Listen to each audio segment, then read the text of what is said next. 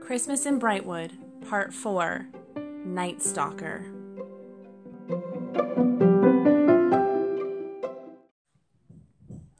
As soon as Cherry's eyes opened in the morning, she darted to her window to look for snow. But the ground was barren and brown. Snow had not yet fallen in Brightwood, and Christmas was just three days away. But we always have snow on Christmas, Cherry said. She held her tail between her paws and stroked the white tip anxiously. Mamma said this was a nervous habit, but at the moment Mamma was in the next room, and so no one held Cherry's paw to help her feel better. Cosmo sat up in bed, feeling grouchy and tired. No tree, no snow, no celebration, Cosmo said, and he crossed his arms. No Christmas. Come on, you kids, up and at 'em, Jasper called as he passed their bedroom on his way to the kitchen. I have something to tell you. The kids exchanged a curious look before scrambling out to the kitchen. Steaming bowls of oatmeal were waiting for them on the table, sprinkled with cinnamon and sugar and a paw full of raisins. Rosie had also baked biscuits and set out her spiced apple butter to go with them. A teapot with strong black tea flavored with cinnamon, orange, hibiscus, and clove sat in the middle of the table, a steady breath of steam coming from the spout. The Lightfoots took their seats, held one another's paws, and bowed their heads to give thanks for the new day, this fragrant morning meal, and the loving paws that had prepared it. And then Jasper wasted no time in making his announcement. We're going to have the Lightfoot family grand celebration this year. I'm going to bring home a tree today. What do you mean you'll bring home a tree? Cosmo asked. I mean, we'll do what the humans do this year and bring a tree inside, Jasper chuckled. Mama and I discussed it all last night. We'll make our own Christmas, and you kits will see what the Christmas magic is really all about. But Jasper had precious little time to find a tree. He was overworked delivering the mail already. Everyone in Brightwood was sending cards and letters and packages to everyone else in Brightwood. It seemed like all they could do to reach one another was some hope and cheer. He was glad to deliver the mail, especially when it meant so much to everyone. But it was getting harder and harder in the dense darkness clouding the wood. Can we come with you to get it, Papa? We could go with you after work today, Cosmo asked eagerly, his amber eyes shining with hope. He hadn't left their house in well over a week. Jasper sucked in a sharp breath and glanced at his wife. I don't know, Cosmo. You know what Mayor Tansy told us. It isn't safe out there with this fog. But you're going, Cherry piped up. Cherry was just a small kit, but she never had any intentions of being left behind. Your papa will be safe. He goes out in the fog every day to deliver the mail. He knows just what to do, Rosie explained. We would be safe with him, Cherry insisted. We'd listen real good, right, Cherry? We wouldn't fight or anything, Cosmo promised. Oh, my friends, there aren't words to tell you how much Jasper wished he could take his kits with him into the woods to find the perfect tree. He could imagine their joy, their laughter as they scurried and sniffed and searched. He could just see Cherry's ears twitching as she studied her choices.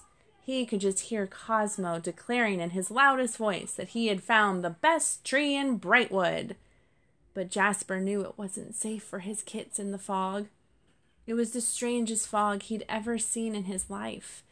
It made it too easy for a fox to get turned around and confused, even in his own corner of the wood. The smells weren't clear, the light wasn't strong, the sounds didn't echo off the trees just right. Just yesterday he'd gotten quite lost taking a package to Granny Willow, the oldest fox in Brightwood.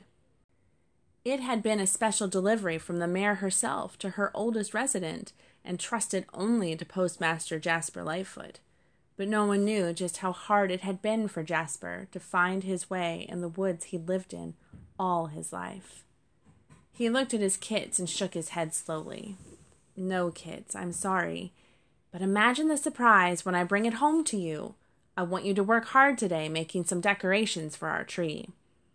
I'll pop us some popcorn to string, and I have some extra cranberries, Rosie said brightly. We'll make a nice long garland to wrap around our tree. I guess we could make a paper chain, Cosmo said, but he couldn't disguise his sadness. And a star, Cherry said firmly. We got to have a star. Of course, my sweet Cherry, we must have a star. A nice, bright, shiny one, Jasper agreed. He scooped her up and held her close. Her whiskers tickled his ear as she kissed her papa's cheek. When I come home tonight, I will have our tree, and I want you to be ready. We'll be ready, Papa, Cosmo nodded. That very afternoon, snow began to fall, big, thick flakes that soon made fat, fluffy snowdrifts in the clearings between the trees and over and around all the dens in Brightwood. The snow, thankfully, did reflect what precious little light made it through the fog, but the blur of snow only made it harder for Jasper to navigate properly, and trudging through the growing drifts with his heavy sack of mail was becoming harder and harder. His bag didn't get any lighter, no matter how many parcels and letters he delivered. Every time he made a delivery, an eager fox pressed another parcel into his paws to take. There would be a sizable mountain to sort tonight. Jasper sighed. He had to finish soon. He had to get that tree. At last, he delivered his last stack of letters for the day, and although his mail sack weighed heavily on his weary back, he turned toward the grove of black walnut trees. He knew that within that grove there was one lone balsam fir tree. It was just the right size for his den and his kits. You're not done with the mail yet, Jasper, Beckett Featherly called as he swooped overhead. He was out on his daily rounds through the wood to check for mountain lions and any new damage. They'd taken down a few other trees, destroying many homes of the Brightwood animals in the process. I'm done for today, but I'm getting a tree for my young'uns, Jasper explained. He adjusted the mail sack on his shoulder.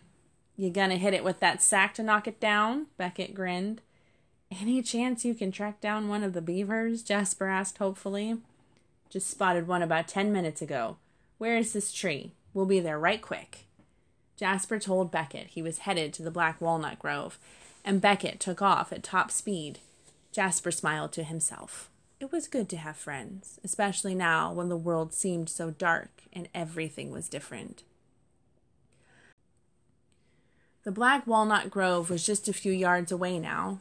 Jasper remembered how he'd brought the kids to gather the black walnuts that autumn. They each had filled two baskets apiece to bring home to Rosie for her cooking and baking. His nose quivered at the thoughts of her walnut apple cake, the one with the bit of frosting on the top. Just as he licked his lips, as if he could taste it, there was a thunderous growl in his ear. Jasper Lightfoot, the nicest fox in Brightwood, Flint Padfoot sneered. All the blood drained from Jasper's face as he realized he was caught between the coyote, Flint, and a mountain lion. Flint, I. I. I'm not here for any trouble. Of course not. Not the wonderful Jasper Lightfoot, Flint snorted. He looked at the mountain lion. Have you ever met Postmaster Lightfoot? It's a pleasure, the mountain lion said with an evil grin. He licked his lips. Allow me to introduce you, Flint said with over exaggerated politeness. Jasper, this is Night Stalker. Night Stalker. The name screamed in Jasper's brain like a voice from a nightmare. Night Stalker was in all the legends, all the folklore, all the stories from the days before light won in Brightwood. If the Night Stalker clan of mountain lions had returned, then the darkness was no coincidence. Evil had made its way back into Brightwood, and Jasper would not survive to warn the others.